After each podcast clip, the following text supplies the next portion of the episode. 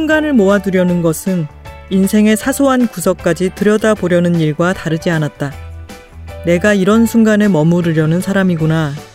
이렇게 보내는 시간을 좋아하는구나. 알고 나면 앞으로 나를 좀 더 자주 그런 순간으로 데려가고 싶어지기도 한다. 행복은 자신이 원하는 것을 갖는 데 있는 게 아니라 자신이 가진 것을 원하는 데 있다고 말해준 건 누구였더라? 무엇보다 이런 순간들을 수집하면서 나는 차츰 내가 가진 것을 원할 줄 아는 사람이 되었다. 내게 없는 것을 가지려 애쓰는 대신 내가 가진 순간을 다시 한번 더 원하는 사람이 무언가를 잃어야 한다거나 행복해져야 한다는 강박에서 벗어나 삶을 그저 산책할 수 있게 되었다. 김신지 작가의 에세이 좋아하는 걸 좋아하는 게 취미 속의 한 구절이었습니다. 안녕하세요. 김하나의 측면 돌파 김하나입니다. 예스24가 만드는 책읽아웃은 매주 목요일과 금요일 김하나의 측면 돌파와 오은의 옹기종기가 격주로 방송됩니다. 목요일에는 저자와 함께하는 인터뷰 코너, 금요일에는 시작은 책이었으나 끝은 어디로 갈지 모르는 삼천포 책방과 책임감을 갖고 어떤 책을 소개하는 어떤 책임이 격주로 방송됩니다. 책읽아웃에 소개된 도서와 저자 인터뷰는 웹진 채널 예스를 통해서도 보실 수 있으니까요. 책 제목을 기억하고 싶으신 분들은 채널 예스를 찾아와 주세요. 그리고 리뷰를 올리실 때 해시태그 책읽아웃 잊지 말아 주세요.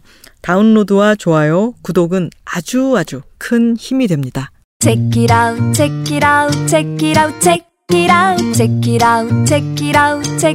check. Check it out, check it out, check it out, check it out, check it out, check it out, check it out, check it out, check it out. 오늘 모신 분은 순간 수집가입니다. 무엇이든 자신을 평소의 자신보다 조금 더 좋아지게 만드는 것이 있다면 그것을 아주 많이 좋아하자라고 말하는 분인데요.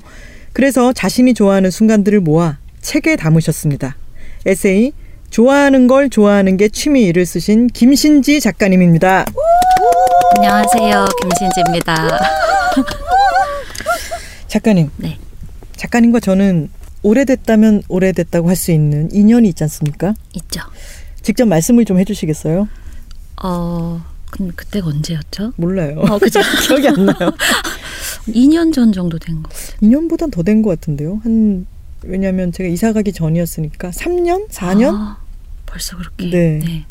저희 제가 그 상상마당에서 김하나 작가님 진행하셨던 카피라이팅 수업 수강생이었어요. 네. 그래서 그때 처음 뵙고 아, 뭐지 저분은 뭐지 저 귀엽고 멋있는 언니는 라고 생각하면서 뭔가 마음속으로 되게 따르면서 하지만 수업 중에는 티를 못 내고 그 수업을 마쳤던 기억이 나는데 오 갑자기 제가 생각 못한 칭찬을 들어서 조금 굳었어요. 저는 그때 수강생이 많았는데 신지 씨는 정확하게 기억을 하고 있는 게 본인의 소개를 할 때 안녕하세요. 누구신지? 할 때 신지입니다. 김신지입니다. 이렇게 소개를 하셔가지고 저는 아직까지 기억을 하고 있어요.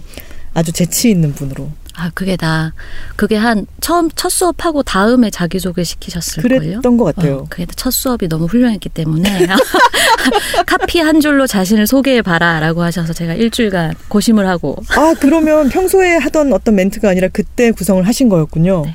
오. 아주 훌륭한 선생님이시죠. 아니 그러면은 그렇게 카피를 쓴 덕분에 제가 가르친 덕분에 제가 지금까지 김신지 작가님을 기억하고 있고 그때의 인연으로 우리가 또 이 책에서 만나게 됐네요. 음, 그 이후로 사실 만난 적은 없었지만 제가 김신지 작가님을 떠올리면은 참 좋은 마음이 있었어요. 왜냐면은 그 후에 저한테 어, 원고를 청탁할 때도 그렇고 메일도 너무 예의 바르면서도 친절하게 잘 써주시고 일 처리도 굉장히 깨끗하게 저 생일인가요 오늘? 생일 하십시오 그냥. 그래서 참 좋았는데 책이 나온다 그래서 아 김신지 작가가 책을 쓴다면은 참 나 그 책을 좋아할 것 같다 싶었거든요. 근데 책이 너무 좋았습니다.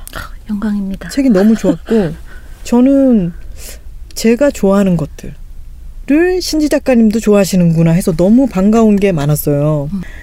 좋아하는 걸 좋아하는 게 취미의 부재가 행복의 히읗을 모으는 사람이라고 하기도 하고 행복의 흐 네. 흐가 되면은 흐르르이 돼야 되겠군요. 어. 음, 행복의 히읗을 모으는 사람인데 이런 부제는 어떻게 나오게 된 건가요? 음, 사실 이것도 훌륭한 그만 그만요. 그만할까? 네네. 그만할까요? 네. 네. 행복의 히읗을 모으는 사람. 아, 처음에 어떻게 나왔었는지는 정확하게 기억은 안 음. 나는데, 어, 이 책의 어떤 꼴을 다듬어 가면서 생각이 점점 좁혀져서 음. 저런 부제가 나올 수 있었던 것 같고요. 네. 여기서 사실 모은 순간들이 다 굉장히 사소하고 일상에서 음. 지나치기 쉬운 것들인데, 행복이라기보다는 분명히 행복을 구성하고 있기는 한데 너무 작게 느껴졌던 거예요. 그런 것들이 아주 일상적인 것들이라서. 음, 그 어제 제가 북토크를 했었는데 거기 신청 댓글 중에 이제 히읗을 모으시냐고 본인은 네. 히읗의 그 지붕에 해당하는 이 오 모양을 모으고 그 있다고 히읗의 뚜껑. 네, 하신 분도 있었어요. 그리고 또 제 친구 중에는 아니 하라고 해서 행복의 히읗은 모으고 있는데 그럼 언제 모은 부분은 애를 쓰느냐라고 이렇게 한 친구도 있었는데 어, 저의 어떤 바람은 이 책을 읽으시는 분들이 아 나한테는 히읗이 뭘까라고 생각하고 그 히읗을 좀 일상 속에서 생각하고 모아 보시다가 어느 순간엔 내가 히읗이라고 모은 게 사실은 행복 이었구나 음. 나한테 이런 거를 생각하실 수 있으시면 이 책이 탄생한 가장 보람된 일이 아닐까라는 음. 생각을 하긴 했어요. 음. 행복의 히읗인데 히읗이 또 흐하고 웃는 것과도 있어가지고 음, 네. 기분이 좋아지는 것 같아요. 행복의 히읗을 모은다는 게 또 다른 영어 부제도 있죠. 한번 있어. 아, collect moments, not things라는 부제가 있습니다. 네, 그러니까 물건이 아니라 순간을 모은다는 네. 이야기인 거죠. 네. 순간 수집가라고 저- 본인을 표현을 하기도 하셨는데 이런 거는 언제부터 시작을 하셨나요? 음, 사실 이 책은 어라운드 매거진에 한 네. 3년 전쯤에 연재해서 1년 반 정도 연재를 했었거든요. 네. 이 영어로 된 부제로. 음, 그때부터라고 하긴 힘들고요. 사실 그 전부터 일상 음. 속에서 좀 사실 다 제가 좋아하는 순간들이어서 네. 제가 일상에서 마주치면 좀 반사적으로 사진을 찍게 되는 음, 소재들도 많고요. 네. 또 제가 여행에서든 보냈던 시간들 중에 좋았던 순간을 모은 거기도 하고 음, 글쎄요. 10년 전부터 시작했다고 할까요? 음. 좋아하는 걸 좋아하는 게 취미는 이제 작가님이 좋아하시는 작가님의 히읗을 모아놓은 그런 책이잖아요. 근데 이거를 어, 어라운드 매거진에 연재를 하면서 하나하나 그래 내가 좋아하는 게 또 아 그래 이게 있지. 이거에 대해서 이야기를 해볼까? 사진을 한번 정리해 볼까? 이런 식으로 해 나가다 보니까 작가님이 좋아하는 작가님의 히읗만으로 책이 한 권이 나왔는데 이거를 모아놓고 나니까 아 나는 이런 걸 좋아하고 이런 거에 끌리는 사람이구나 하고 더 스스로에 대해서 알게 되는 부분도 있었을 것 같아요. 어떠셨어요? 음, 정말 작고 하찮은 것들을 좋아하는구나. 아 나는 나는 거대한 기쁨이 아니라 네. 뭐 어떤 막 직업적 성취 어떤 감투라든가 뭐 그렇죠. 호화 여객기를 타고 어디 떠나는 음. 이게 아니라 정말 사소한 것들을 좋아하는 사람이었군이라고 네. 더 깨닫게 됐군요. 네. 음. 그 제가 1월에 네. 한달 좀 못되게 태국 여행을 다녀왔었는데 그 필름을 맡겼다가 한 달쯤 좀 못되게를 지금 직장인인데 가실 수가 있나요? 아, 제 요즘 가장 회사를 사랑하는 시기인데요. 네. 제가 안식월 기간이라 아. 그러면은 그 회사는 제일 처음에 왜 창경궁을 찍은 어, 사진이 맞아요. 있잖아요. 그 회사에 아직 다니고 계신 거죠? 네네. 그 회사에서 찍은 사진으로 책도 나왔는데 책 내자마자 회사 그만둔 건 아니고 네. 안식 안식월인 거죠. 안식월, 네네. 안식월. 네, 아주 네. 좋은 기간을 보내고 있어서 음. 태국을 다녀왔는데 필름 맡겼다가 찾았더니 보자마자 빵 터졌는데요. 네. 너무 개판이더라고요. 제가 태국에 개가 많잖아요. 정말 네. 자는 게, 걷는 네. 게, 먹는 게막 음. 개를 그렇게 쫓아다니면서 찍어서 아. 사람이 굉장히 투명하게 좋아하는 게 보이는 사람이구나라는 생각도 했어요. 귀여운 건 우주 최강 언제나 음. 옳다 이런 생각으로 아 사실 이걸 얘기를 할까 말까 했는데 이 책에도 부록이 있죠. 저는 그 부록을 보면서 또 참 쓰러졌는데 그 부록도 개판이죠. 네, 네. 네. 그, 그 사진들을 출판사에서 되게 그 부분을 참 좋아. 음, 그거를 신지 작가님이 제안을 하신 거예요? 아니면 출판사에서 얘기를 한 건가요? 어 마지막에 뭔가 이렇게 톡 건드려주고 끝나는 음. 부분이 있으면 좋겠다고 음. 생각을 해서 또 이렇게 모아서 음. 뒤에 넣고 싶다고 말씀을 드렸었어요. 언젠가 개에 대한 챕터도 하나 나오겠군요. 아, 네. 책을 읽다 보면은 그 부모님 얘기도 있고 그리고 내가 이를테면 도심에서 어 식물을 찾아다니는 것도 그렇고 아니면 김신지 너는 자연 그냥 자연도 아니고 자연 이런 자연을 좋아하는 것 같아라는 얘기를 했는데 그 친구가 그렇게 표현했다면서요. 너는 시골 출신인 애가 그렇게 또 자연 이런 걸 좋아하냐? 시골 출신인 애가 좋아하는 게 아니라 시골 출신이라서 좋아하는 거야라고 정정을 해주는 부분이 있는데 네. 그 시골은 어 영향을 많이 미친 것 같아요 신지 음. 작가님에게 언제까지 거기에 사셨나요? 고향은 어디세요? 어디예요? 경상북도 문경이라고 네 문경 세제로 있는 많이들 기억하시는 드라마 촬영장 엄청 크게 있고 네네. 네 정말 산세가 험한 음. 진짜 산골 마을이거든요. 네. 아 물론 지- 그 시내에 사는 친구들은 지금 억울해하고 있겠지만 저는 진짜 시골에 살았어서 네. 그리고 원래 시골은 마을이 이제 여러 집이 모이면 형성이 되는데 네. 저희 집은 또 본 마을에서 좀 떨어진 곳에 있었어요. 어 그래요? 산 쪽으로 그그 네, 산자락 쪽으로. 아, 그래서 그래요. 지도를 이렇게 확대해서 보면은 네. 정말 길이 끊기는 곳에 있는 집이거든요. 오. 그래서 워낙 구석진 데에 살아가지고 네. 어렸을 때는 뭔가 계속 멀리 가고 싶다는 생각을 음. 많이 하게 만든 곳이기도 했고 네. 그래서 20대 때 좀 여행을 많이 다녔던 것 같아요. 그곳을 이제 대학 오면서 음. 서울로 올라왔는데 19살 때까지 살았죠. 음. 근데 정말 그냥 시골 아니고 시골 이런 느낌으로 생긴 곳이어서 다 같이 시골.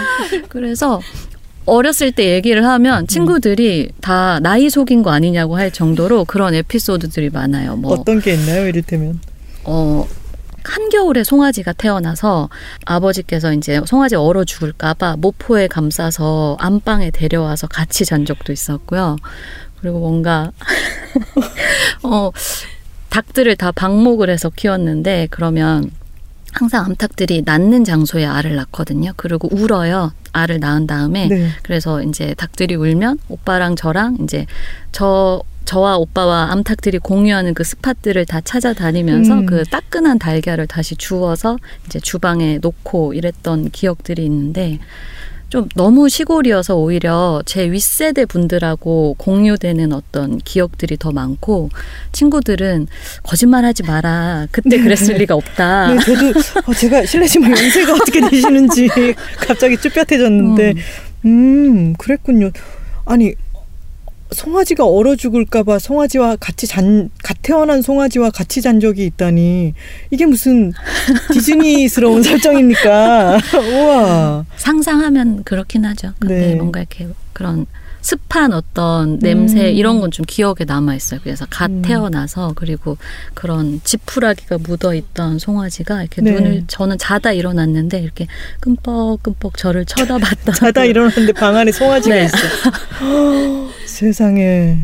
와, 너무 신기하네요. 지금도 그러면 본가는 문경에, 네, 문경에서 부모님은 농사를 짓고 계신 건가요? 네, 네. 제가 어, 영광스럽게도 좋아하는 걸 좋아하는 게 취미에 추천사를 썼는데 주옥 이- 같은 추천사를 마- 발음 조심해야 되는데 주옥 같은 추천사를 써주셔서 근데 추천사를 쓰면은 청취자 여러분 원고료가 나옵니다. 어. 근데 그거면은 아주 고맙게 이제 저한테는 사례를 받은 것이고 한데 그런데 김신지 작가님 어머님이 문경에서 농사 지으신 표고버섯을 좀 보내신다 그래서 어, 아 이거 받아도 되나 싶었지만 아 고맙습니다 하고 택배가 왔죠 집에. 네. 너무 큰 상자가 왔죠. 그리고 표고버섯은 가볍잖아요. 근데 상자를 들어봤더니 들리지가 않는 거예요. 그래서 어 신지 씨 제가 어 제가 그때 택배를 집에 넣어놓고 바로 나가는 때라서 택배 잘 받았습니다. 근데 정말 무겁네요.라고 말씀을 드렸더니 저희 어머니가 빈 자리를 못 보는 분이셨어라고 하셨죠. 열었더니 간말랭이가 커다란 간말랭이 세 팩에다가 표고버섯이 정말 엄청나게 큰 것들의 귤 그리고 맨 마지막에는 배추가 한 포기가 들어있었어요. 그 빈자리를 아마 채우실 걸 찾으셨을 거예요. 아 여기 뭐가 딱 맞지? 이렇게 테트리스처럼.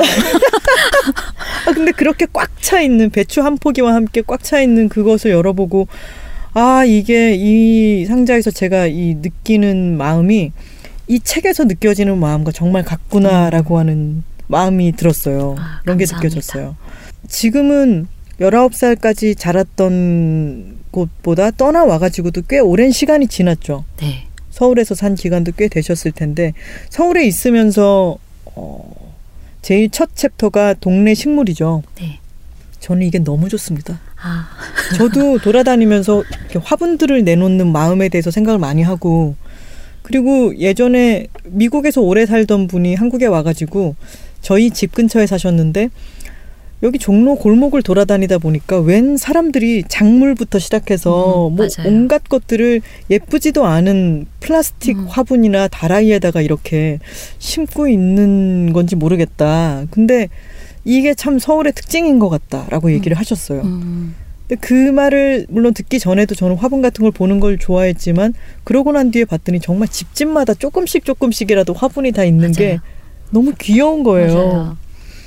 언제부터 그러면 동네 식물들 최근에 지금 동, 집 근처에도 동네 식물들 어, 오가면서 보고 있는 아이들이 있나요?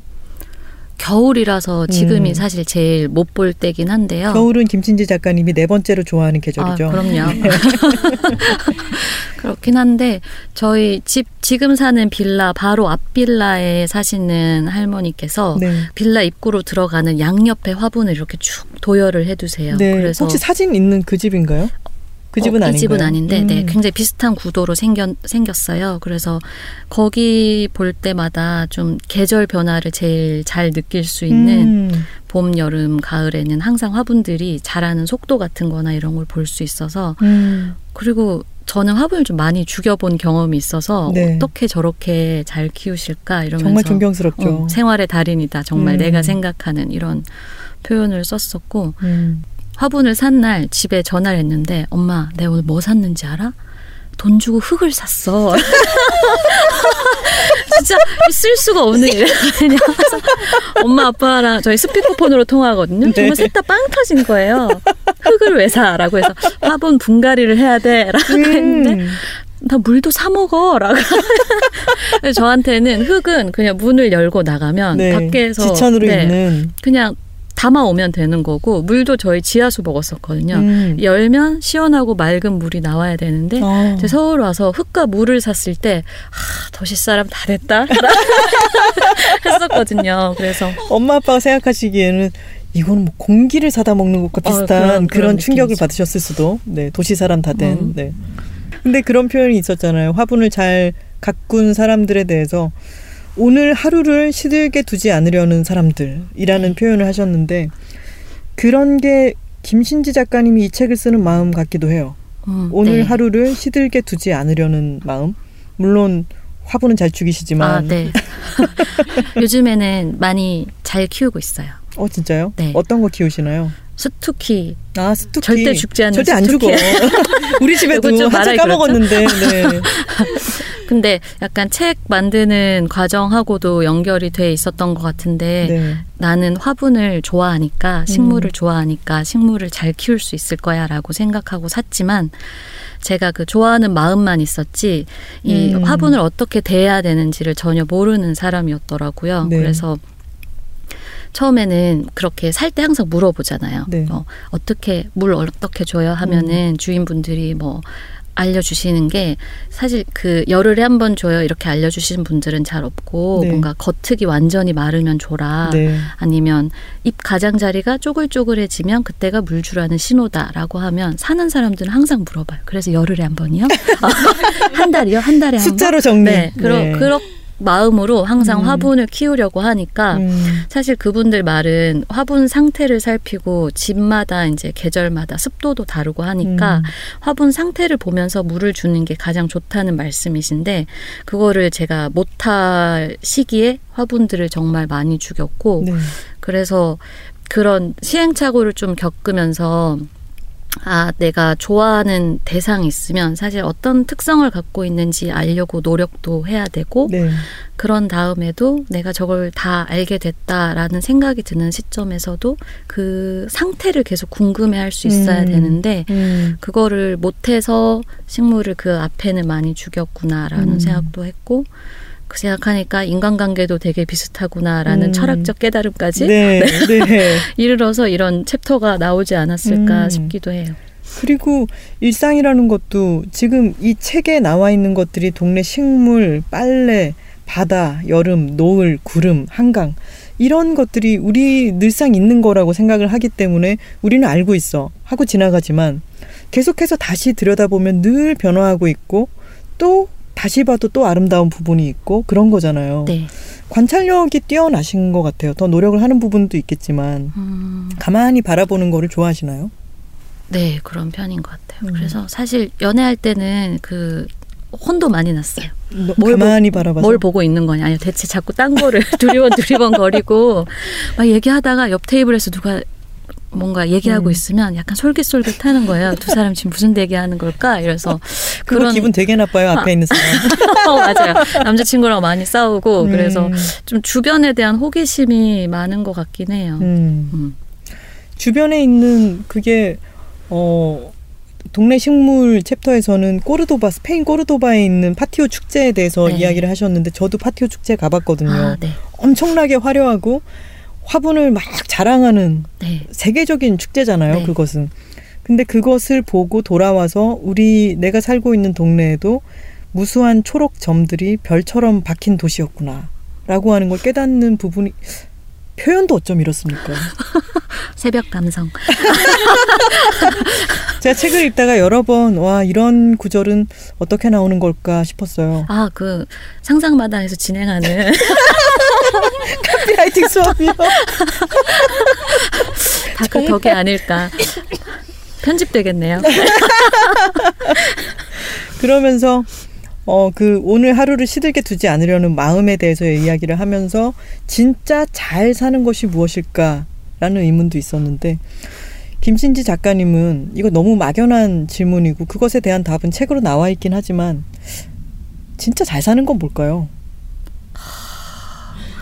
대답 못 하겠죠. 네, 벌써요?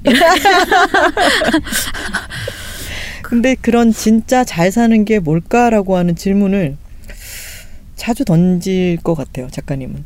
네. 음.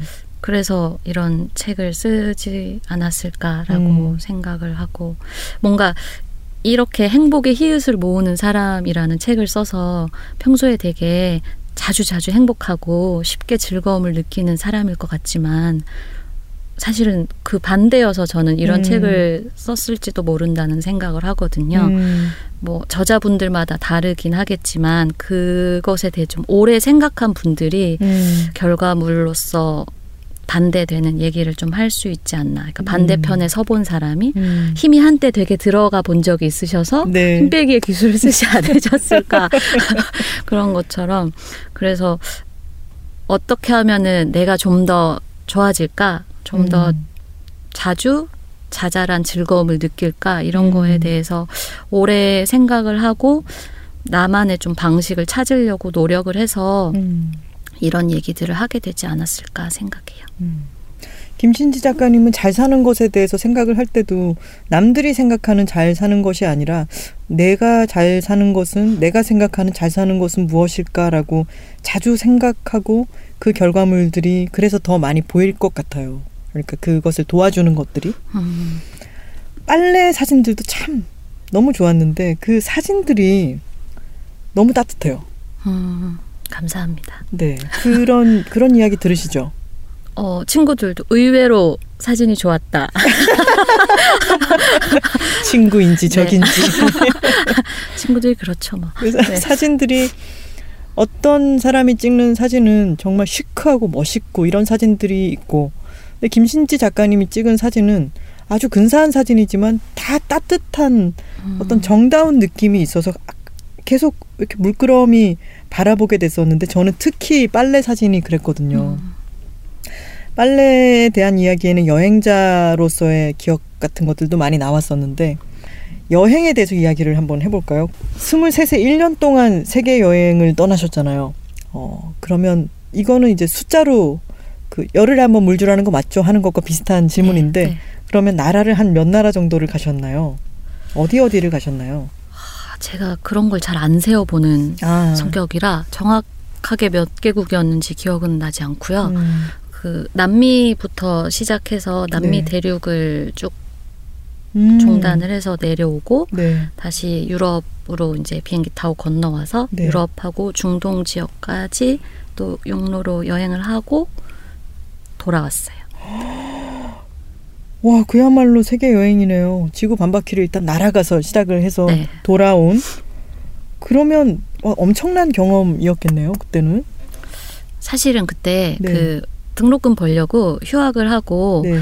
이제 그냥 왜냐면 짜잘짜잘한 알바를 해서 등록금이 모이지 않기 때문에 휴학을 음. 하고 출퇴근하는 계약직 알바를 했었어요. 네. 근데 사람이 돈이 좀 모이니까 딴 생각을 점점 하게 되어서 등록이 다 뭐야? 뭐 어, 이렇게. 왜냐면 그 시간제 알바를 할 때랑 이거 출퇴근하는 알바와는 금액이 좀 차이가 나니까 네. 그래서 아 이 돈이면 여행도 가겠는데? 오. 라고 생각해서 원래는 1년 지나고 복학을 했어야 되는데 네. 그냥 그 돈을 들고 날랐죠. 아이고.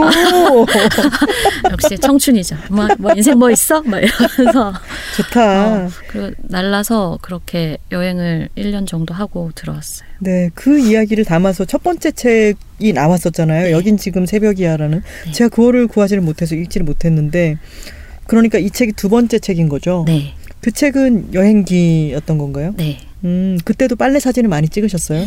그때 찍었던 사진들이 이번에 많이 들어간 거기도 아. 하고요. 우려먹기 아닌가요? 아, 그때는 좀 여행에 대한 이야기였고 일상에 대한 얘기다 보니까 네.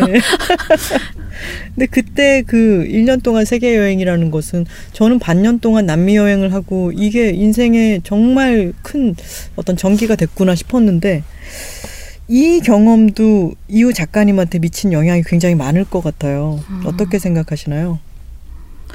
일단 이번에 태국 가서도 느꼈는데 정말 어렸을 때 갔다 오길 잘했다. 음? 다섯 시간 비행기 타는 것도 너무 힘들고요. 슬퍼. 네. 그런 생각을 했는데 가서 생각해 지금 생각해 보니까 가장 많이 만났던 게 30대 언니들이었어요. 아, 왜냐하면 그 시기에 그런 긴 여행을 할 수 있는 사람들은 네. 사실 첫 번째 혹은 두 번째 직장을 그만두고 나왔던 음. 근데 제가 23이었으니까 그 언니들이 굉장히 어른처럼 여겨졌는데 네. 제가 그 나이쯤 되니까 아 지금의 나 같은 언니들이었구나라는 생각을 했는데 음. 그 언니들이 그런 얘기들을 많이 해줬거든요. 뭔가 자기가 해보고 싶었거나 약간 미련이 남아 있었던 일에는 결국 돌아오게 돼 있는 것 같다고 음. 왜냐면 그 직장들을 그만두게 된 게 그런 이유가 있는 것 같다고 해서 또 그런 얘기를 해주는 언니들이 되게 유쾌하고 음. 뭔가 멋있는 언니들이었어요 여행하는 음. 모습이 네. 그래서 역시 멋진 언니들은 언제나 옳다 음. 이런 생각도 하고 그 언니들은 다섯 시간 비행 정말 힘들고 이랬을 텐데. 그렇죠 네. 그리고 뭔가 아 저렇게 자기가 했던 선택을 번복하고 음. 언제든 좀 다시 시작할 수 있는 거구나 이런 좀 두 가지를 알게 됐던 것 같은데 그래서 돌아오고 나서 그 언니들이 좀 가이드가 돼서 어. 저는 그냥 졸업하면 그냥 바로 나 좋아하는 일을 해야지라고 생각하고 좀 저는 글 쓰는 일 계속 하고 싶었기 때문에 음. 잡지사 에디터 된 것도 왜냐면 다른 일 그때는 사실 돌아오면 바로 취업 준비를 해야 돼서 네. 그래도 부모님 뭐 기대도 있고 뭐 이러니까 좀 음. 다른 제가 흙도 사고 이러더니 그런 생각을 했었는데 그 생각 여행으로 딱 접었어요. 그냥 어. 어차피 그러면 나도 나중에 직장 그만두고 다시 여행을 나올 것 같으니까 네. 그럼 시간을 번복하지 말고 처음부터 하고 싶은 거 하자 이렇게 좀 와, 그건 정말 좋은 경험이었다, 그죠? 음. 인생을 사는 데 있어가지고의 마음가짐을 좀 정립해준 그런 부분이었네요. 네. 그리고 그때 언니들을 만났던 것도 눈에 보이는 게 중요해요, 그죠? 저런 삶을 선택하는 사람들이 눈앞에 있다는 거, 내 음. 눈앞에 보였다는 거, 그걸 보기 위해서라도 일찍 떠났던 게 좋았던 것 음, 같네요. 네. 음. 그때는 사진을 찍으셨어요? 네, 그때는 그때도 카메라 10년 전이라 사실 지금 생각하면 화소도 굉장히 떨어지는 카메라였을 텐데 그거 네. 들고 다니면서 열심히 사진을 혹시 배우신 적이 있어요?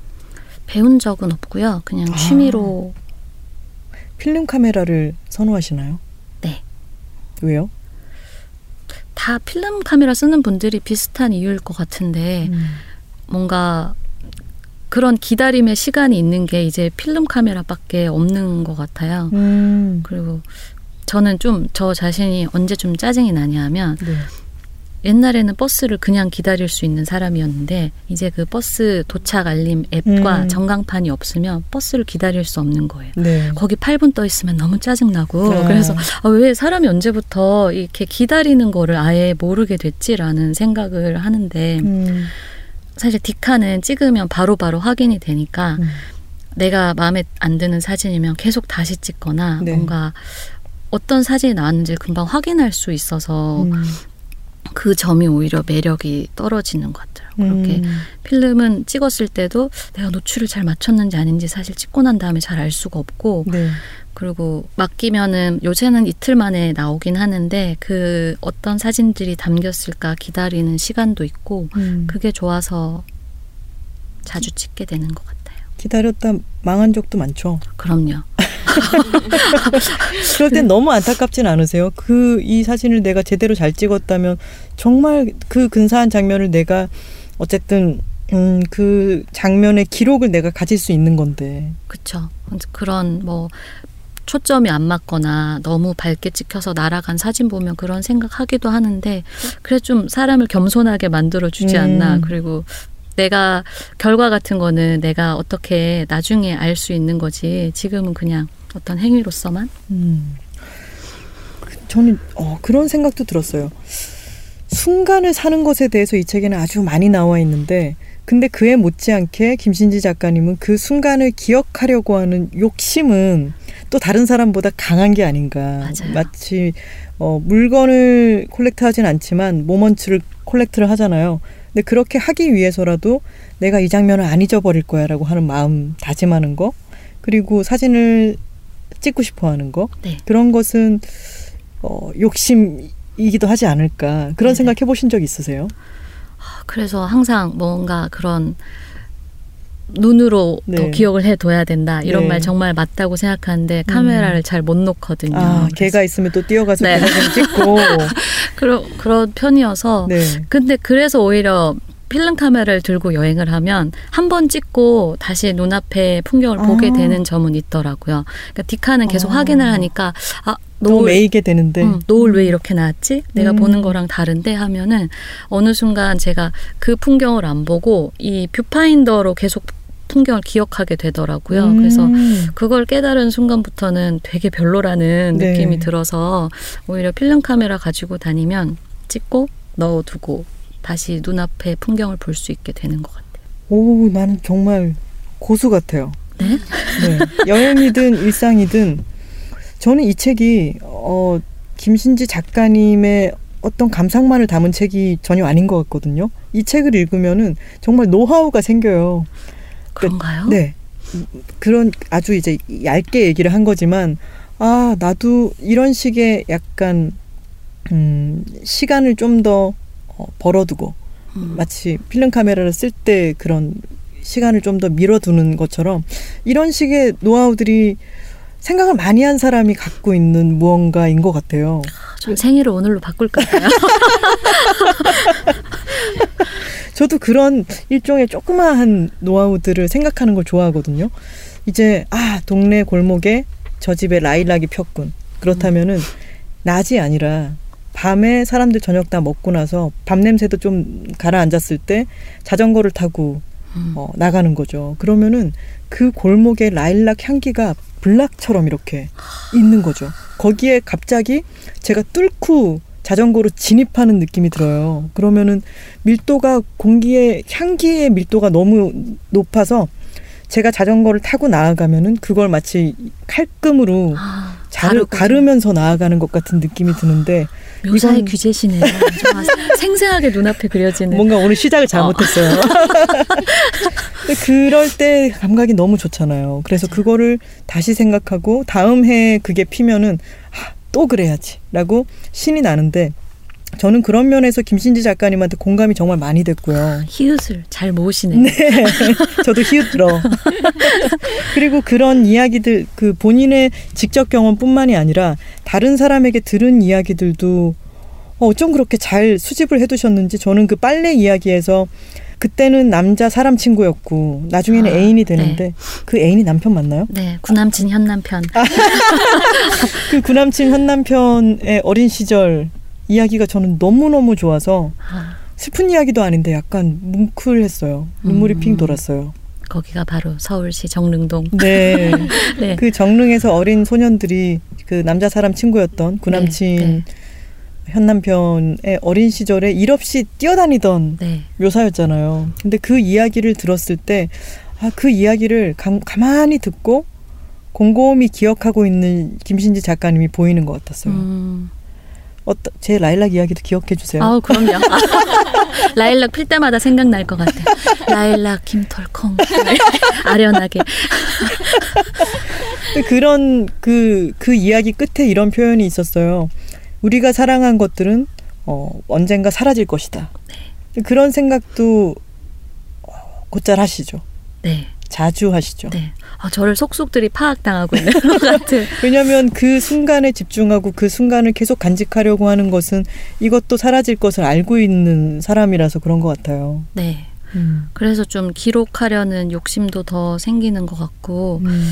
오히려 이 책 다듬으면서 뭔가 순간을 살아라, 뭔가 순간이 소중하다 이런 건 사실 흔한 말인데 네. 그 말을 정말 사- 내 삶이 순간으로 이루어졌다는 걸 더 실감하게 된 시간들이었던 것 같고 뭔가 인생이 뭔- 아직 오지 않은 시간과 이미 지나가 버린 시간 사이에서 저는 계속 오늘만 살게 되잖아요. 네. 그리고 이런 얘기 나누는 중에도 순간이란 게 흐르고 있고 네.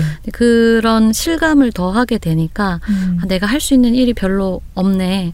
그냥 음. 지금 좋은 순간을 보내두는 게 제일 나한테 좋은 일이네. 음. 라는 생각을 하게 되어서 이런 책도 쓰게 되고 음. 그런 수집들을 조금 더 열심히 애틋하게 음. 하게 되는 것 같아요.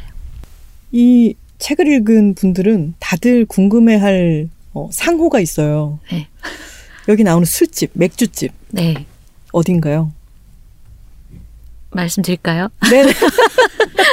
사실 검색만 하면 찾을 수 있지만 네. 그 서순락길이라고 네. 종묘 왼쪽 담벼락 쪽에 있는 아 종묘 왼쪽 담벼락. 네. 서울 집시라는 곳인데요. 서울 집시. 네. 여러분 필기하십시오. 서울 집시. 거기를 왜 좋아하시나요? 어, 회사가 근처여서 네. 되게 우연히 알게 됐는데 음, 창가 쪽 자리에 앉으면 종묘는 어쨌든 보호받고 있는 문화재이기 때문에 정말 커다란 나무들이 네. 많거든요. 그 나무들을 올려다 보면서 맥주를 마시는 신선 노름을 할 수 있는 종묘 담 위로 보이는? 네. 아유 그러니까 너무 좋겠네요. 바로 앞에 음. 종묘 담벼락이 있고 네. 거기 막 나무 그림자가 아이고. 아른아른 흔들거려요. 네. 뭔가 멀리서 할아버지들이 취중 장기를 두면서 뭐 음. 신랑이 하시고 바람이 살랑살랑 부는데 아이고. 아까 라일락 같은 느낌이 있나요? 좀? 네네 아주 아주 좋아요. 아주 좋아요. 그때 맥, 맥주를 한 잔 탁 마시면 네. 아, 그래 이 맛에 살지 음. 음, 이런 느낌이 드는 계절은 봄이 좋고요. 네 봄이 좋습니다. 황사가 없어야겠죠. 네 네. 5월이 딱 좋더라고요. 5월 네. 5월에 서울 집시 네. 필기를 해두겠습니다. 4, 5월에 가시면 음. 작가님 주량은 어떻게 되시나요? 주량 주량 쓰러져 보신 적도 있으세요? 아까 쉬는 시간에 잠시 얘기하셨던 것 같은데. 저는 제 주량은 약간 정신력 주량이라 네. 뭔가 집에 무사히 가야겠다고 생각하면은 정말 끈질기게 집에 갈 수 있는 정도여서 네. 필름이 아예 끊기고 이래 본 적이 좀 없어요. 음. 오늘은 집에 안 가도 되라고 생각해 보신 적은 없는 거군요. 네. 그 서울 집시 사장님이었나요? 그만 좀 마시고 가라고 했다는 아, 분은? 네. 제가 진짜 제발 술집 들어서면서 그 말을 하지 말아야지라고 생각하는데 네. 오늘은 좀 자중을 해야겠다 생각하면 늘 이렇게 자꾸 말 주문을 하면서 미리 얘기를 해둬요. 저는 네. 오늘 세 잔만 마시겠다. 뭐 예고 맥주. 네, 네 잔만 마시겠다라고 한 다음에 근데 아시겠지만 세 잔부터는 술이 술을 마시거든요. 네, 그럼요. 그럼요.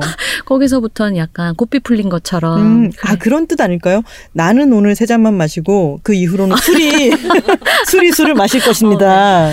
늘 그래서 세 잔 이후에는 다른 녀석이 마시고 어, 있는 네. 것입니다. 그런 속뜻을 안 읽어주시고 조용히 오시더니 이제 그만 마시고 가라고 하시더라고요. 그래서 정말 술집 주인에게 이런 말을 들을 정도면 난 뭔가 이런 생각을 하면서 그런 걸 그렇게 얘기하죠. 공식 용어가 있죠. 아 있나요? 술 쓰레기라고.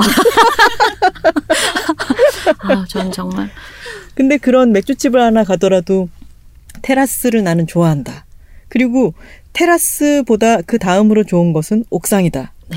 이런 거 있잖아요. 네. 저는 저도 동네를 돌아다니면서 음 여기는 처음 뽀뽀할 때 오면 좋겠구만 이라든가 술이 살짝 취했는데 잠깐 앉아서 깨고 가면 좋을 곳은 여기구만 이런 식으로 생각을 좀 좀 하면서 다니거든요. 네, 그런 네. 식으로 괜히 이름 붙이고 의미 부여하고. 네. 근데 이렇게 그런 어, 김신지 작가님만의 일상 노하우가 은연중에 깨알같이 들어가 있어요. 음. 그래서 저도 얻은 게 너무 많고요. 아, 그리고 제가 좋아하는 것들이 여기 가득합니다. 그런 분들이 좀 읽어주시면 좋을 것 같아요. 이 비슷비슷한 취향을 가진 분들이 보시면 네. 공감을 좀 하시지 않을까. 공감하는 것도 너무 많았고, 그런데 저에게는 미처 생각하지 못했던 거였는데, 이 책을 읽고, 아, 그렇구나 깨닫게 된 것들도 있었어요. 창문이 그랬어요. 아, 저는 창문에 대해서는 그냥 테라스 당연히 좋지.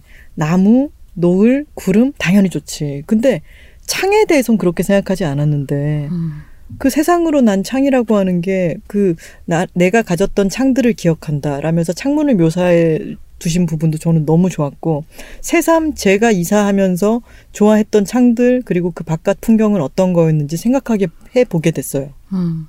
지금 창은 마음에 드시나요? 집에 있, 있는 창은?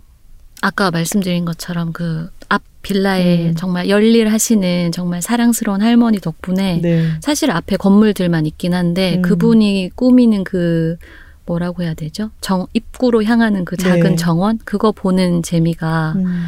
좀 있는 것 같고요. 설날에 간말랭이라도 갖다 드리세요. 아, 그래야 될까 봐요. 너무 지켜본 것 네. 때문에 근데 약간 수상해 하시지 않을까요? 왜 주지? 훔쳐보고 있었던 어, 겨 이렇게 좀 되는. 그런 느낌일 것 같아서 그리고 테라스에 대한 묘사 중에 저는 이 문장이 좋았는데 좋은 순간을 살면 좋은 삶을 살게 된다. 네.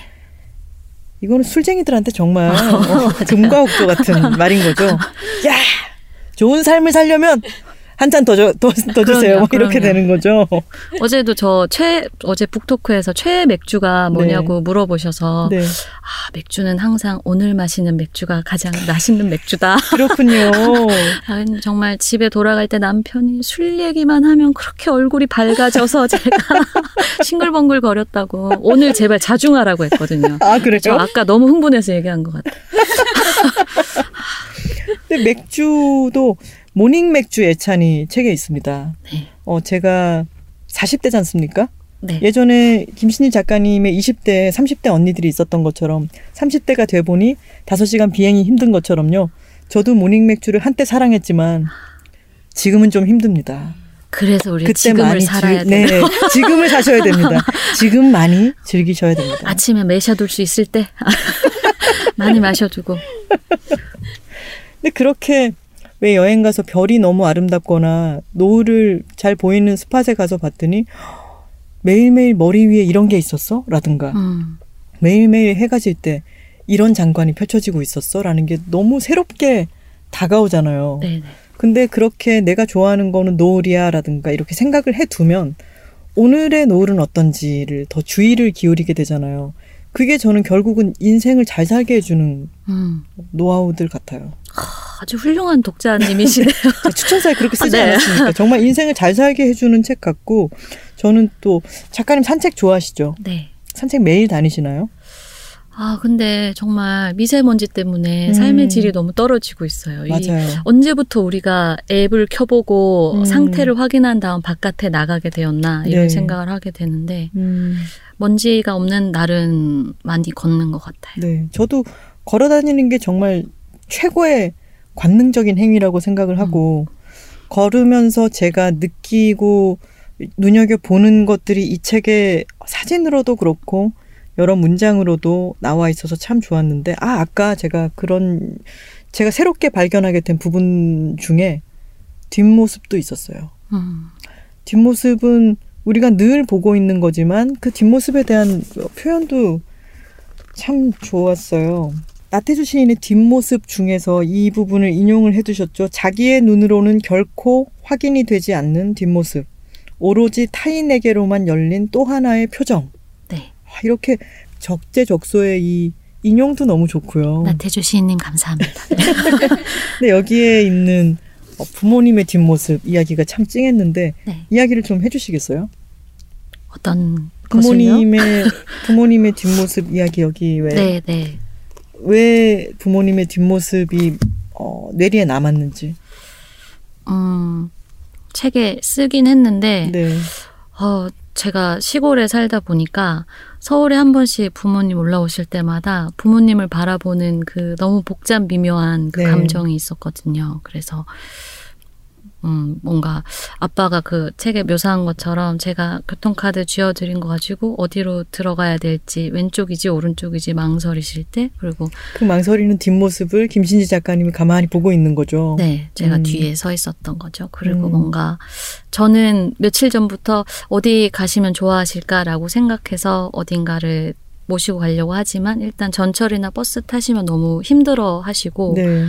어 뭔가 제가 서울에서 보여드리고 싶은 것들을 늘 좀 어색하거나 불편해 하신다는 음. 거를 이제 뒷모습 보면서 그런 생각들을 했었어요. 음. 그리고 서로를 참 모르고 산다 가족이지만 음. 뭔가 엄마는 뭐가 좋은지 아빠는 뭐가 좋은지 사실은 어떤 걸 하고 살고 싶었었는지 이런 네. 거를 너무 모르고 우리가 세월만 지나서 음. 이렇게 그냥 가족이니까 사랑해야지 옆에 있어야지 하고 있는데 그런 걸 잘 못 해드린다는 생각도 많이 들었고 음. 근데 내년이 환갑이라고 아버지랑 어머니랑 제주 여행을 갔는데 아유 됐다고 번거롭다고 그러시다가 제주에서 바다 보자마자 맞아요. 옷을 훌훌 벗어 던지고는 아저씨 그 체크무늬 트렁크를 입고 바다에 뛰어드셨죠. 네네. 그래서 아빠 닮으셨죠. 어, 좀 그래요. 그래서 그런 거 보면서 근데도 항상 그래서 그 마지막 마무리를 그렇게 했었는데요. 그래서 그 터미널에서 헤어지면 마음이 너무 안 좋아요. 뭔가 음. 그 짧은 1박 2일을 우리가 행복하게 보내지 못한 것 같기도 하고 음. 그리고 안 바쁜데 자꾸 바쁜 애가 들어가라. 바쁜 아. 애가 들어가라 하면서 먼저 보내려고 하시면은 네. 그냥 그 버스 멀어질 때까지 계속 서 있는다. 뒷모습을 먼저 보이지 않는다. 네. 그게 엄마 아빠에게 배운 사랑의 방식이다. 이런 얘기가 있는데, 음. 음. 그 부모님 얘기들 어 문경에 가셔 가지고도 거기 동네에 계속 바둑 두고 아빠 친구들 늘 술 드시는데 거기 있는데 아빠가 이제 거기 무리에 어울리지 않고 몰래 그 안쪽 오리집에 계셨던 거죠. 네, 어머니 생신 네 맞아요. 그날이 그날이죠. 네, 네. 그랬는데 자꾸만 그 팔꿈치로. 팔꿈치로. 네. 배를 누르셔가지고. 와 뭐 갖다 줄고. 아니다 아니다. 팔꿈치가 이 눌러가지고. 또 한 번 누르고. 한네 번 그러셨어요. 나중에는 아 그러면 우리 아유, 팔꿈치가 이러다가. 일부러 그러나. 막 이러면서. 근데 그러다가 들켜가지고 또 나가서 네, 아빠 친구들이랑 또 술을 드시고. 아직까지 그 마을에서는 그렇게 정겹게 지내는 분위기인가 봐요. 워낙 작은 마을이기도 음. 하고 정, 정말 저 어렸을 때는 늘 좀 시골 아저씨들이 한량 같은 면이 있잖아요. 네. 그렇게 무슨 일만 있으면 모여서 술 마실 국리들만 하셨어요. 아, 네. 그래서 엄마 많이 속상하게 하고 음. 막 이랬던 분들인데 아빠 닮으셨네요. 지금 귀엽게 묘사를 해서 귀여운데 엄마는 보면서 아유라고 생각하셨을 것 같아요. 그러면 김신지 작가님은 서울에 지금 살고 계신데 나중에 나이가 들면은 좀 다른 데로 옮겨서 살고 싶다 이런 생각 혹시 하시나요? 강렬하게 하고 있습니다. 아 그래요? 물망에 올린 곳은 혹시 있어요? 요즘은 태백산맥 너머로 가야겠다. 뭐라고요? 갑자기 나 너무 깜짝 놀랐어. 동해안 태백- 쪽을 아. 가야겠다. 음, 그런 생각을 좀 하고 있고요. 음. 공기도 맑고 네. 태백산맥 미세먼지를 한번 막아주지 않습니까? 때문에. 네. 네. 그리고 뭔가 어쨌든 산골에 살아서 바다가 음. 보이는 곳에 아, 또 부산뿐이어서 네. 저는 남쪽 바다를 생각하고 있거든요. 음, 서울에서 살기는 너무 힘들어서 나이가 더 많이 들면은 좀 돌아가서 살고 싶습니다. 좀 사계절 변화가 느껴지는 곳에 사는 게 음. 사람한테 좋은 영향을 미친다고 생각을 하거든요. 네. 그러면 서울에 계속 계시면은 깝깝한 느낌 드시죠? 네. 그럴 그래- 때는 어떻게 하시나요?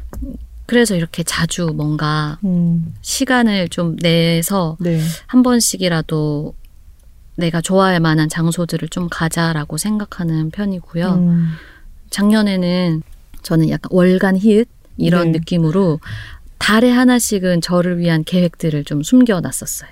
와 좋다. 월간 네, 히읗. 월간 네. 히읗. 뭐 이달의 히읗 이렇게 음. 편집자님은 그렇게 불러주시고 하셨는데 네. 그래서 계절마다 뭔가 제철 음식이 있는 것처럼 음. 그 계절에 하면 좀 좋은 것들이 있잖아요. 네. 그런 내가 좋아할 만한 지점들을 좀 잘 파악을 해놨다가 뭐 3월에는 바다가 보이는 숙소에 가서 묵고 와야지 음. 라던가 4월에는 서울 집시 가서 만취해야지 어, 5월에는 뭐 수목원 산책 가야겠다 이렇게 너무 더워지면 못 하는데 그런 계절에 하면 좋은 것들 그리고 또 여름에는 여름에 한강 자주 가는 것처럼 그런 계획들을 좀 숨겨놓고 음, 왜냐하면 이게 여행하고 비슷해서 네.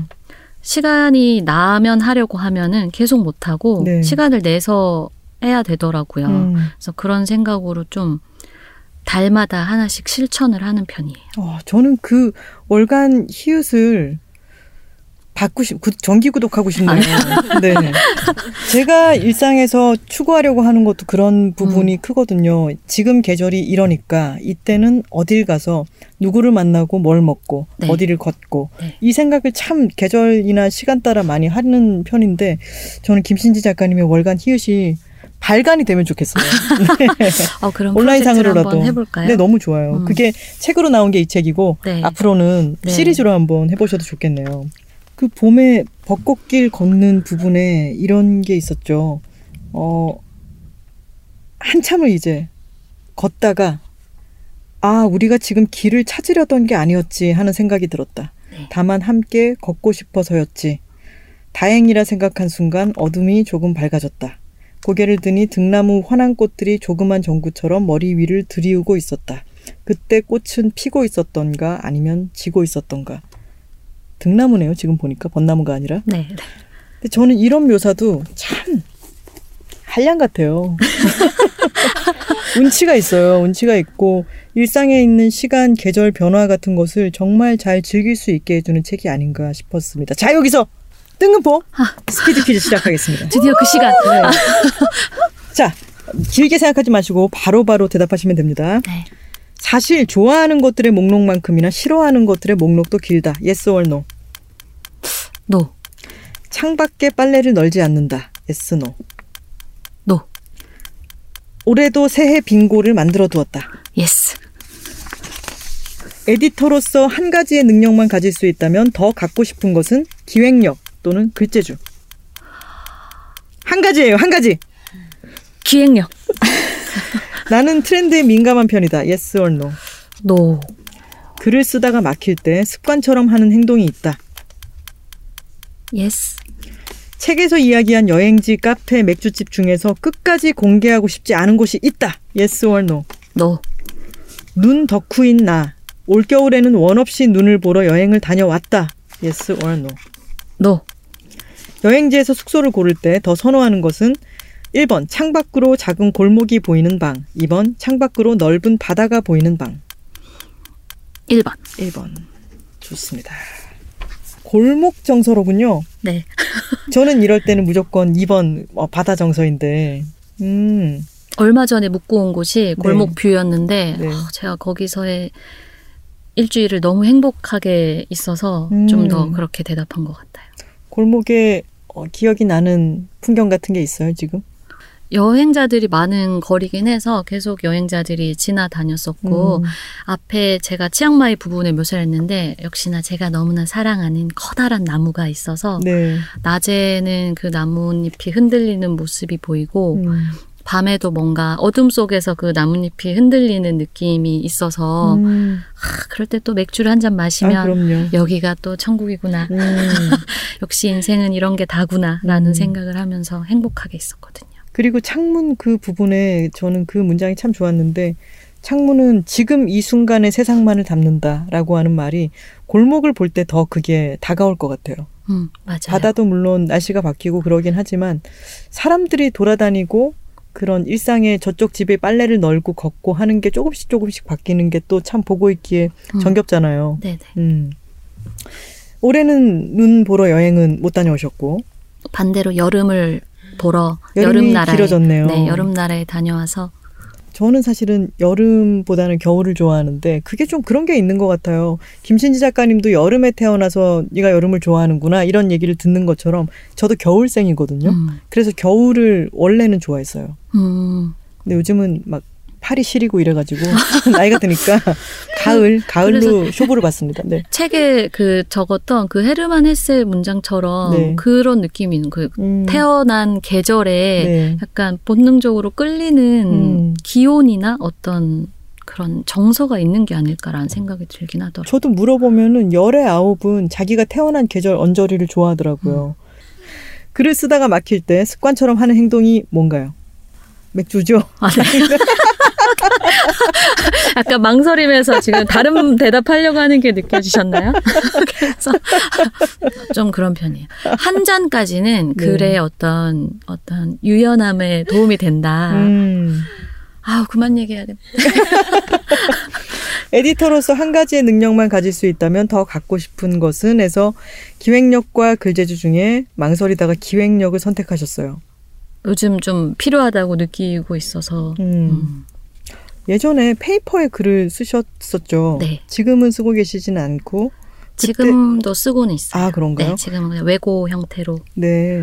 그러면 예전에 페이퍼는 그 어라운드 매거진에 글을 쓰시기 전에 쓰셨던 건가요? 페이퍼로 처음 기자 생활을 시작했어요. 아, 네, 그러셨군요. 그리고 어라운드에는 외고 형태로 연재를 했었고, 네. 네. 페이퍼 시절에 김신지 작가님의 그때부터의 팬이 정말 많더라고요. 제가 이 책? 이야기를 했더니 어 김신지 작가님 페이퍼 때부터 정말 열심히 읽고 있었어요라고 제가 답 mention을 많이 받았어요. 아, 그때도 이런 식의 이야기였나요? 히읗을 수집하는? 그때 20대라 네. 조금 더 여기서 촉촉한 새벽. 갬성이 들어가는 어, 네. 네.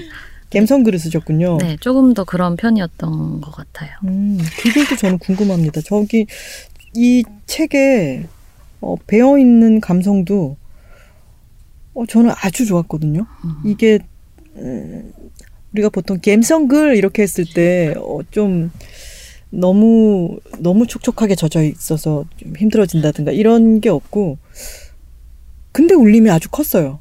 음, 그냥 너무 산뜻하게만 지나가는 것도 아니었고 분명히 저한테는 아주 촉촉한 울림이 있는데 또 그게 담백하게 느껴지는 것도 있고 30대가 돼서 그러실까요? 30대가 되어서 약간 수분이 좀 날아가고요.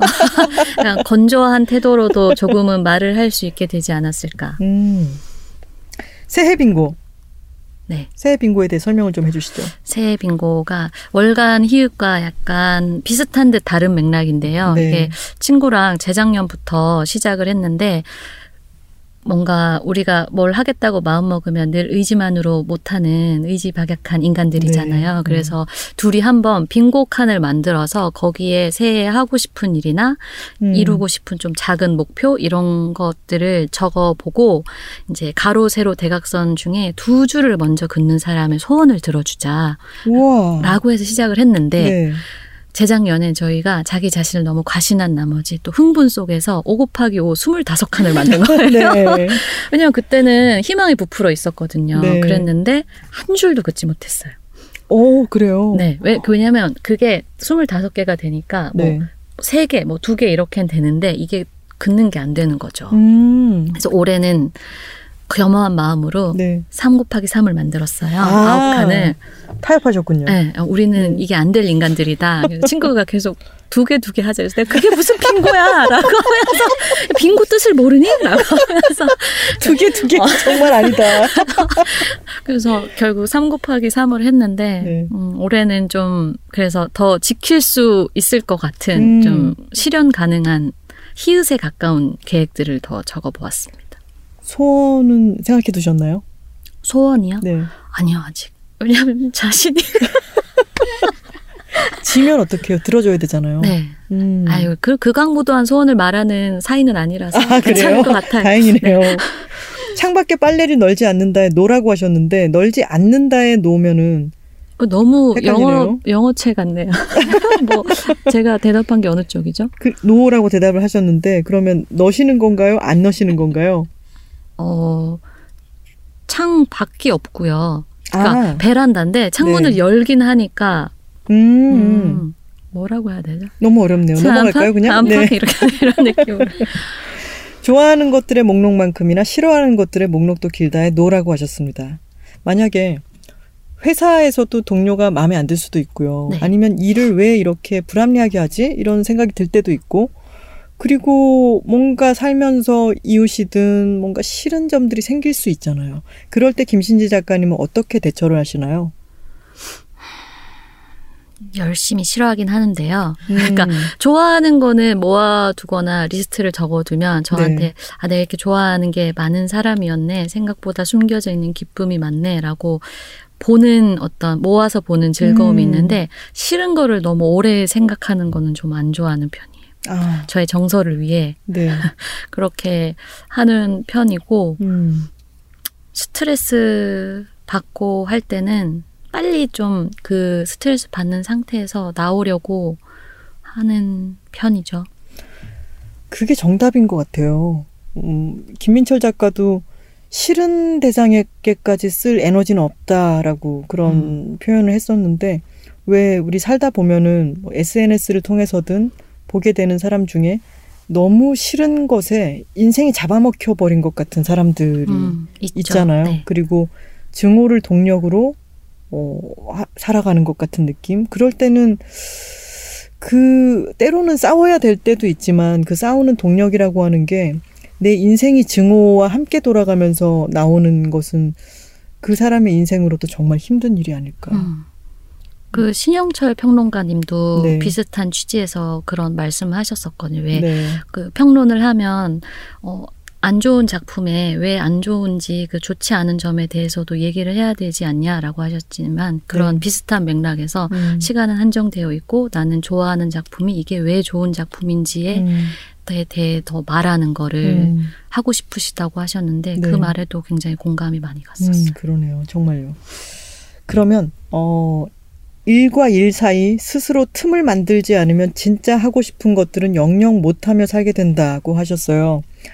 페이퍼 기자 출신이셨고 지금은 대학 내일 에디터로 일하시는데 또 에디터가 바쁘지 않습니까?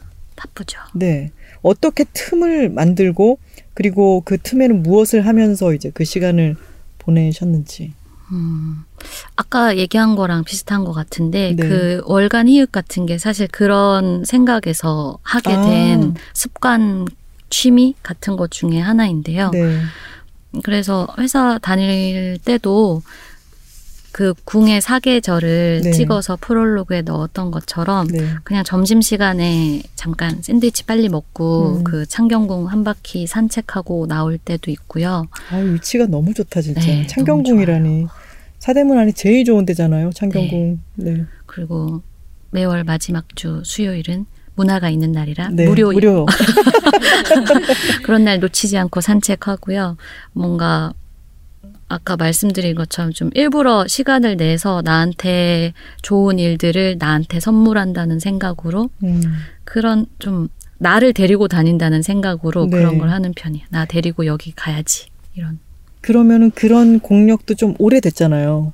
근데 오- 오래되다 보니까 이제 아 이것을 어, 이런저런 내가 좋아하는 것들도 많이 알고 있으니까 그것을 발견하는 능력도 커지긴 하겠지만 또 어떻게 생각해 보면은 노을을 몇 년 동안 보다 보면 그 노을이 그 노을 같고 그 구름이 그 구름 같고처럼 느껴질 때는 없으세요? 저는 좀 반대인 것 같아요. 음, 그냥 맨날 보면 볼수록 맨날 똑같은 출퇴근길이었지라고 생각했지만 그 봄에 네. 제가 종묘 담벼락 따라서 출근을 하는데 네. 봄에 정말 아 아유, 매일 매일 너무 다르다. 미쳐버리죠, 진짜. 네, 라는 생각을 나뭇잎을 볼 때마다 했거든요. 음. 그래서 그리고 저는 한강 건너서 버스 네. 타고 출퇴근하는데 한강 볼 때도 똑같은 적이 한 번도 없는 어떤 풍경들을 볼 때 좀 더 아, 어제랑 오늘이 다른 날이지 라는 생각을 하게 해주는 것 같아요. 저랑 너무 비슷하세요. 여기 저 이 부분 한강 건널 때 매일 아침 서강대교를 건너며 밤섬의 머리가 까슬까슬 자라는 모습으로 계절을 가늠하던 시절도 있었다. 아유, 저 진짜 이 느낌 너무 알아요. 저는 이 책을 읽으면서 제가 좋아하고 수년 동안 보면서 느꼈던 간질간질거리는 그 경험들이 자꾸 장마다 올라와가지고 음, 어떤 느낌이었냐면요. 겨울에 흙이 이렇게 얼었다가 봄이 되면은 흙이 이렇게 부풀잖아요. 거기를 내가 처음으로 발을 밟으면 폭신하게 들어가잖아요. 포슬포슬한 네, 포슬포슬한 그 느낌이 이 책에 다 배어 있어가지고 읽는 내내 정말 비실비실 웃으면서 읽었어요. 그래서 최고의 추천사를. 저희는 이 추천사 보고 네. 사실 그만요. 아니 그럼 이따 귓속말로 해드릴게요. 얼굴이 이제 화끈해지네요. 네. 그리고 그것도 궁금했어요. 일상에서 늘 같은 것을 보면서 즐거워하는 유형이다라고 하셨는데 이번에 태국 빠이를 다시 여행을 가서 책에서 사진을 찍었던 데를 다시 가셨잖아요. 그래서 이 나무가 잘 있는지 그 표지판은 또 아 여기 옮겼지만 또 그대로 있는지 이런 거를 확인을 하셨는데 보통은 여행지가 너무 좋아서 다시 가면은 다시 갔을 때는 실망하게 될 확률이 높아지는데 음, 그런 경험은 없으셨어요? 이번에는 좋던가요? 네. 음. 모네의 정원이라는 네. 그림책에 나오는 그 블룸 할아버지가 한 말이 있어요. 네. 그래서 파리에서 보내는 마지막 날인데 손녀가 아 모네 정원에 안 갔으면 모네 정원에 다시 가면 좋을 텐데라는 음. 얘기를 하니까 할아버지가 좋은 일을 두 번 할 수도 있단다. 그게 아주 좋은 일이라면 말이다. 이런 식의 말씀을 하시는데 전 약간 그런 좋아. 마음으로 두 번째 하는 것들이 그런 느낌으로 더 음. 좋은 것 같아요. 음. 뭔가. 왜 영어 표현 중에 그런 게 있죠. been there, done that. 가봤고 해봤어. 나는 나는 다 알고 있는 것처럼 이야기들을 많이 하는데 다녀온 여행 후에도 다시 그곳을 그리고 다시 가서 또 한 번 좋아할 수 있는 것은 저는 능력이라고 생각합니다. 아유 감사합니다. 글을 저는 이 간질간질한 글을 저에게는 너무 저 맞춤형 같은 글을 써주셔서 너무 고맙고 글을 쓴다는 거는 어, 나와 닮은 누군가에게 말을 거는 일이라는 말을 믿는다고 쓰셨어요. 그 누군가가 저인 것 같네요. 네. 작가님을 닮은 독자들이라면 음, 어떤 사람들일 것 같으세요? 음, 늘 좋기만 해서 이 책을 보고 좋으신 분들이 아니라 평소에 힘든 것도 있고 음. 스트레스도 많이 받으시고 근데 그렇기 때문에 더 내 일상을 어떻게 건너면 더 좋을까 음, 어떻게 하면 나한테 친구한테 하는 것만큼 조금 더 잘해줄 수 있을까라는 것을 고민하는 분들이 저랑 비슷한 고민들을 음. 하실 것 같고 그런 마음으로 이 책을 봐주시면 제일 좋지 않을까라는 음. 생각으로 썼습니다. 친구한테는 잘해주시나요? 친구들은 그닥 잘하는 것 아, 같진 네, 않은데. 아주 이 히읗도 어찌나 놀림을 받았는지 홍보의 히읗도 모른다. 뭐 팟캐스트 간다니까 팟캐스트의 피읍도 모르는 애가 좀 유구한 지금 놀림의 역사가 되고 있는데요. 친구한테는 그래도 친구가 힘든 일 있으면 더 잘 들어주고 네. 뭔가 친구 데리고 바람 쐴래 어디 데리고 가고 너 음. 이거 좋아하지 하면서 맛있는 것도 사주고 하는데 음, 자기 자신한테 우리가 그런 게 되게 야박하지 않나? 네. 라는 생각을 해서 나를 데리고 다니기 시작하신 거군요. 네 음, 그래서 그런 그 자기 데리고 바람 쐬러 가고 자기 데리고 맛있는 거 먹이고 음. 남한테 하는 좋은 말 자기한테도 좀 해주고 그렇게 살면 좋겠다라는 생각으로 아유, 좋네요. 진짜 누구를 좋은데 데리고 가고 싶은 마음에는 그거를 느끼게 해 주려는 마음도 있고, 또 그, 아, 여기 너무 좋다라는 말을 듣고 싶은 마음도 있잖아요. 네. 근데 내 스스로를 그런 곳에 데리고 가고 나는 두 번을 봐도 좋으니까 또 보고 좋아하고 좋다는 말을 스스로에게 또 해줄 수도 있게 되는 거군요. 네. 자체 해결이네요. 그럼요. 그 허지원 박사님 팟캐스트도 그래서 너무 네. 그런 생각하면서 음. 너무 공감 많이 하면서 네. 들었었어요. 음. 그러면은 이 독자들에게 어, 다음에 들려주실 이야기는 어떤 게 될까요? 다음에 다음에 지금 사실 제가 여행 가서 많이 쓰고 오겠다고 하고 하나도 못 쓴 누구나 그렇구나. 어디 가면 안 돼요. 네, 이야기들이 있는데요. 너무 희음만 줍다가 네. 원고를 하나도 못 주워왔어요. 개 쫓아다니고 이러시느라고 맥주 모닝 네. 맥주 드시고 이러시느라고.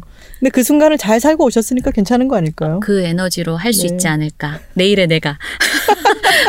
라고 생각하고 있는데요. 네. 음, 이 책은 좀 제 바깥에서 이야기들을 찾은 거라면 음. 좀더 제 안에서 얘기를 찾는 책이 될 것 같은데요. 음. 어, 톤으로는 대학 내일에 한번 썼던 칼럼인데 그놈의 big picture 나란 놈은 small picture라는 제목의 아, 좋네요. 네. 그 칼럼이 있었어요. 네. 그래서 자꾸 큰 그림 그리라고 하고 음. 큰 꿈을 가지라고 하는데 아니 그렇게 오늘을 지금을 계속 밑그림만으로만 생각을 하면 음. 사람은 평생 밑그림만 그리다가 뭐 끝나는 게 아닐까. 음. 그래서 그래 그럼 야망가들은 big picture를 그려라. 나는 small picture 천 개 만 개 그릴란다. 약간. 하는 네. 히읗과 어떻게 맥락은 그러네요. 이어지는 얘기인데 음. 근데 그것도 사실은 어떤 의문에서 출발을 한 거였거든요. 왜, 왜들 큰 그림을 그리라고 하지? 라는. 음. 그래서 좀 그런 제가 일상에서 겪었던 마음속 의문들에 대한 좀 음. 칼럼들이 모이지 않을까라고 생각 하고 있는데 모이진 않았어요. 어 근데 시작은 일단 하신 거니까 네. 좋네요. 그런 의문을 가지는 게 제 친구는 한번 그런 말을 한 적이 있어요. 학창 시절이라고 이야기들을 하는데 학창 시절은 어엿한 엄연한 하나의 시절인데 그 특히나 어른들은 그 시절은 대입 전까지의 준비 기간으로만 생각해 버린다는 거죠. 그것은 그것을 엄연한 시절로 생각하면은 그 안에는 얼마나 많은 경험과 시간과 막 이런 것들이 있는데 네. 그쵸. 네, 네, 그거를 그냥 준비 기간으로만 생각해 버리면 인생을 유예시켜 버리는 거잖아요. 음. 항상 그 순간은 정말 엄연한 시절인데. 음. 그런 의문 너무 많죠. 뭔가 네. 고3 때까지는 대학 가, 대학 가서 다 하면 된다. 뭐 네. 대학 일단 대학 가고 나서 생각해봐라 한 음. 다음에 스무 살 되자마자 넌 꿈이 뭐니? 라고 해서 꿈이 없어요. 라고 하면 젊은 놈이 꿈도 없니? 라고 하면 그래서 왜 어른들은 열아홉과 스무 살을 기점으로 저렇게 말을 바꿀까? 음. 뭐 이런 것도 있고요. 네. 그리고 꿈이 뭐냐고 하고 난 뒤에는 취직은 어디 할 거니? 뭐 맞아. 취직하면 결혼 언제 할 어. 거니? 끝도 없이 이어지죠. 음. 음.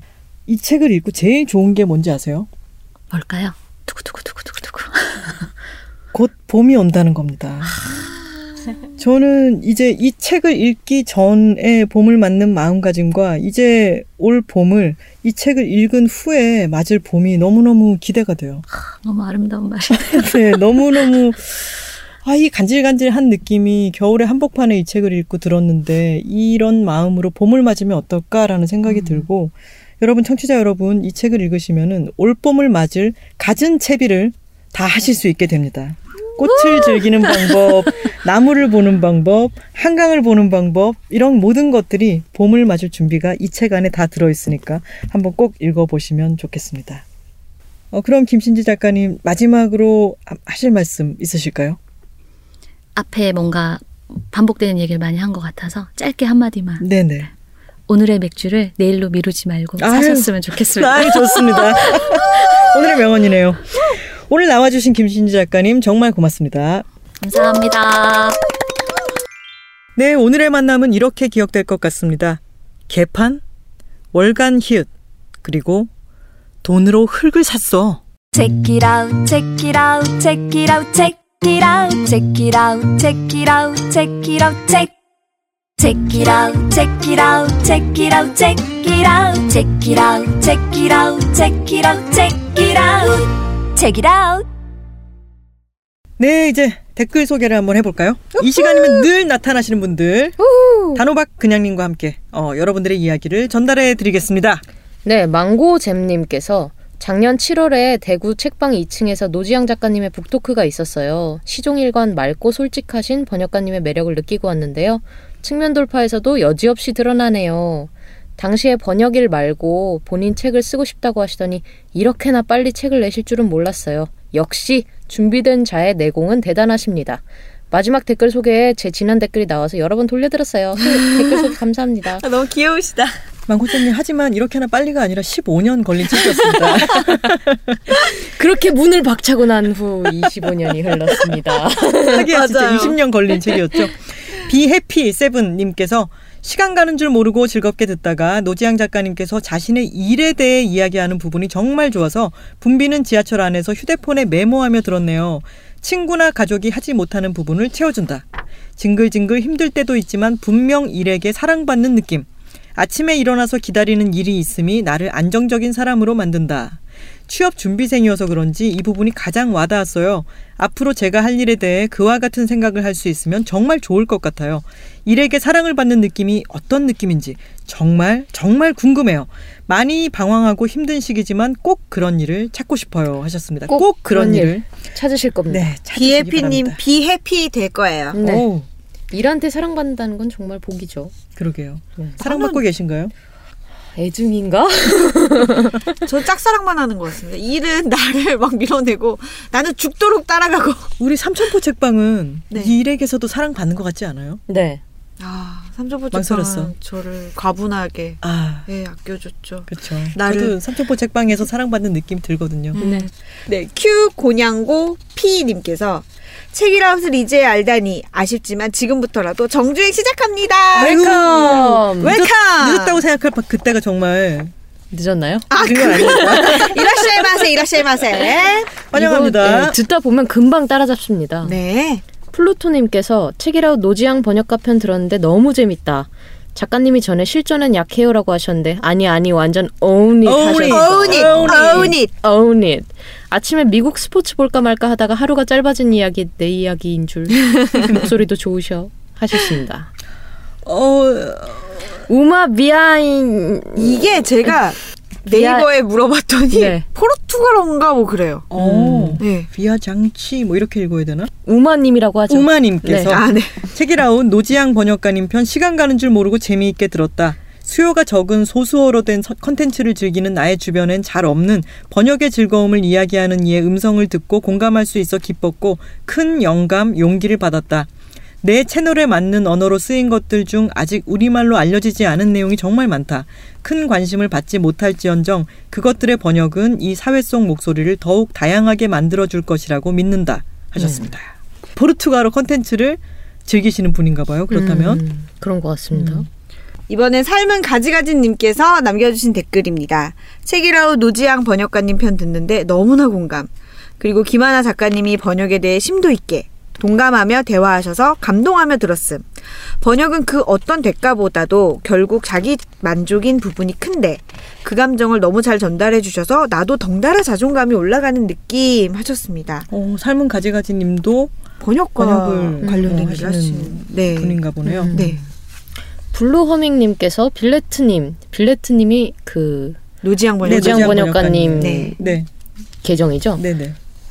빌레트님 나온 책이라우 경기도 주부의 명랑 발랄 글 쓰는 존재감 위로가 되었다. 세상 곳곳에 흩어져 묵묵히 혼자 글 쓰는 사람들아 힘내자. 음. 이제 경기도 주부 중에 가장 유명한 분이 되셨을 것 같아요. 노지영 번역가님. 토깽토깽님께서 여행 갈 때 비행기에서 읽을 책은 무조건 재미있는 것으로 고르는데 공항 가는 길에 책이라웃 노지양 번역가님 편 듣고 바로 전자책 결제. 아우 너무 재밌다. 대굴, 대굴, 대굴, 대굴 하셨습니다. 현실적 리얼리티님께서 목요일의 즐거움 책이라웃, 금요일의 즐거움 삼천포 책방. 이번 주 노지양 작가 번역가 편 정말 재미있게 들었음. 작년에 나쁜 페미니스트를 정말 잘 읽었었는데 좋은 번역해 주셔서 감사한 마음 하셨습니다. 음. 남순님께서 미친 책이라우 들으면서 조깅하다가 한 시간 달려버렸어. 원래 30분 컷인데 크크크 어쩐지 후반에 묘하게 숨이 평소보다 더 차더라니 크크크 라고 하셨습니다. 오 역시 method야. 오 뿌듯해.